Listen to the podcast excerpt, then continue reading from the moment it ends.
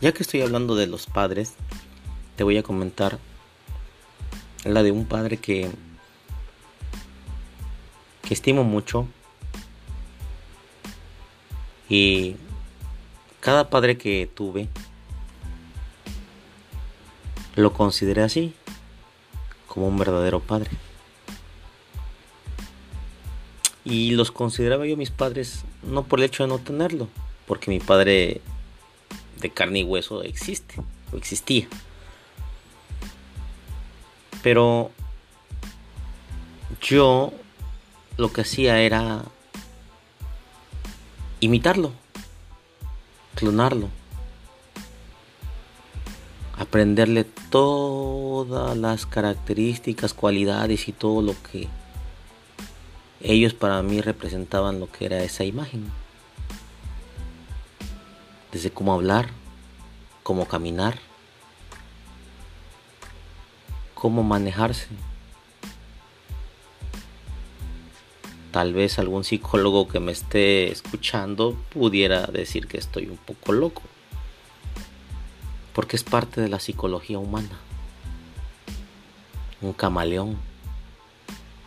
Un camaleón se adapta para que en su, entorno, en su entorno otro animal no se lo vaya a comer. O vaya, es un modo de defensa. Y a veces los seres humanos tenemos esa cualidad camaleónica. Saber transformarnos. Hacernos invisibles. Pero adaptarse al medio. Ese padre que tuve lo conocí en una de las etapas más duras de mi vida. Pero el único problema que tenía es que era adicto. Sí, adicto. Sí, empresario, sí, político, pero adicto. No tanto de alcohol, sino de drogas.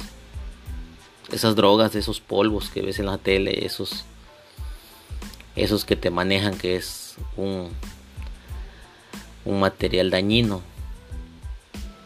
Y recuerdo que en una ocasión estaba en reunión con todas sus amistades, amigos, cercanos, ese círculo pequeño nada más que son los que saben que conocen esos secretos. Y se le hizo fácil ofrecerme droga.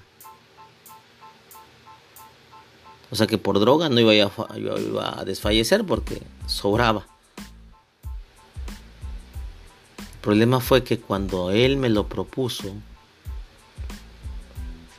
yo le dije estas palabras que salieron de mi boca. Jefe, no puedo tener ese tipo de comportamiento. No puedo darme ese lujo de agarrar un vicio porque yo mantengo a mi familia. Porque yo soy el sostén de mi madre, de mis hermanos, de mi abuelita. Mejor si tú quieres ayudarme, dame trabajo, así como estamos. Ojo, estoy solamente comentando lo que yo realmente viví. No puedo decir que era una inducción a que yo me volviera adicto o que era una prueba de fuego. Lo que sí te puedo decir que esa persona cuando vio que le dije esas palabras me dijo, ok, qué bueno que haces eso. Pero te voy a decir algo, si yo te vuelvo a ver en alguna otra ocasión que tú estás consumiendo droga o que alguien del equipo, de aquí del grupo, te ofrece y tú lo tomas, en ese momento yo te voy a dar en todo, en toda tú así, con esas palabras en toda la madre. Y es que es algo que a mí se me quedó grabado, pero viéndolo desde un punto de vista muy, muy, muy mío, es que mi fuerza de voluntad hizo que yo en ese momento no probara la droga, que yo no saliera por un camino equivocado, que yo no me fuera por una puerta falsa. Y son esos ideales y convicciones que siempre me siguieron y siempre me dieron la fuerza para que en casa alguien me esperaba. No puedo decir que existen personas que lo hacen y, y desfallecen.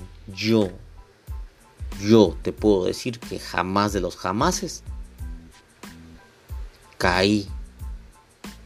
Y siempre que estaba bien en esas reuniones por necesidad, todo mundo respetaba mi punto de vista y mis decisiones.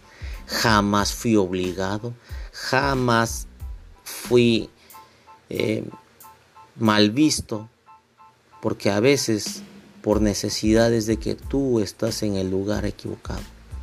Yo le doy las gracias a ese padre porque siempre me respetó, siempre me ayudó y siempre al final de todo nunca me volvió a decir algo sobre ese tema. Yo lo respeto mucho y lo, y lo quise mucho como padre, porque me, me enseñó muchas cosas del negocio. Pero eso lo voy a platicar más adelante. Solamente quise comentarles que la fuerza de voluntad de uno a veces supera las expectativas de otras cosas. Gracias y espero sigan con sus sueños.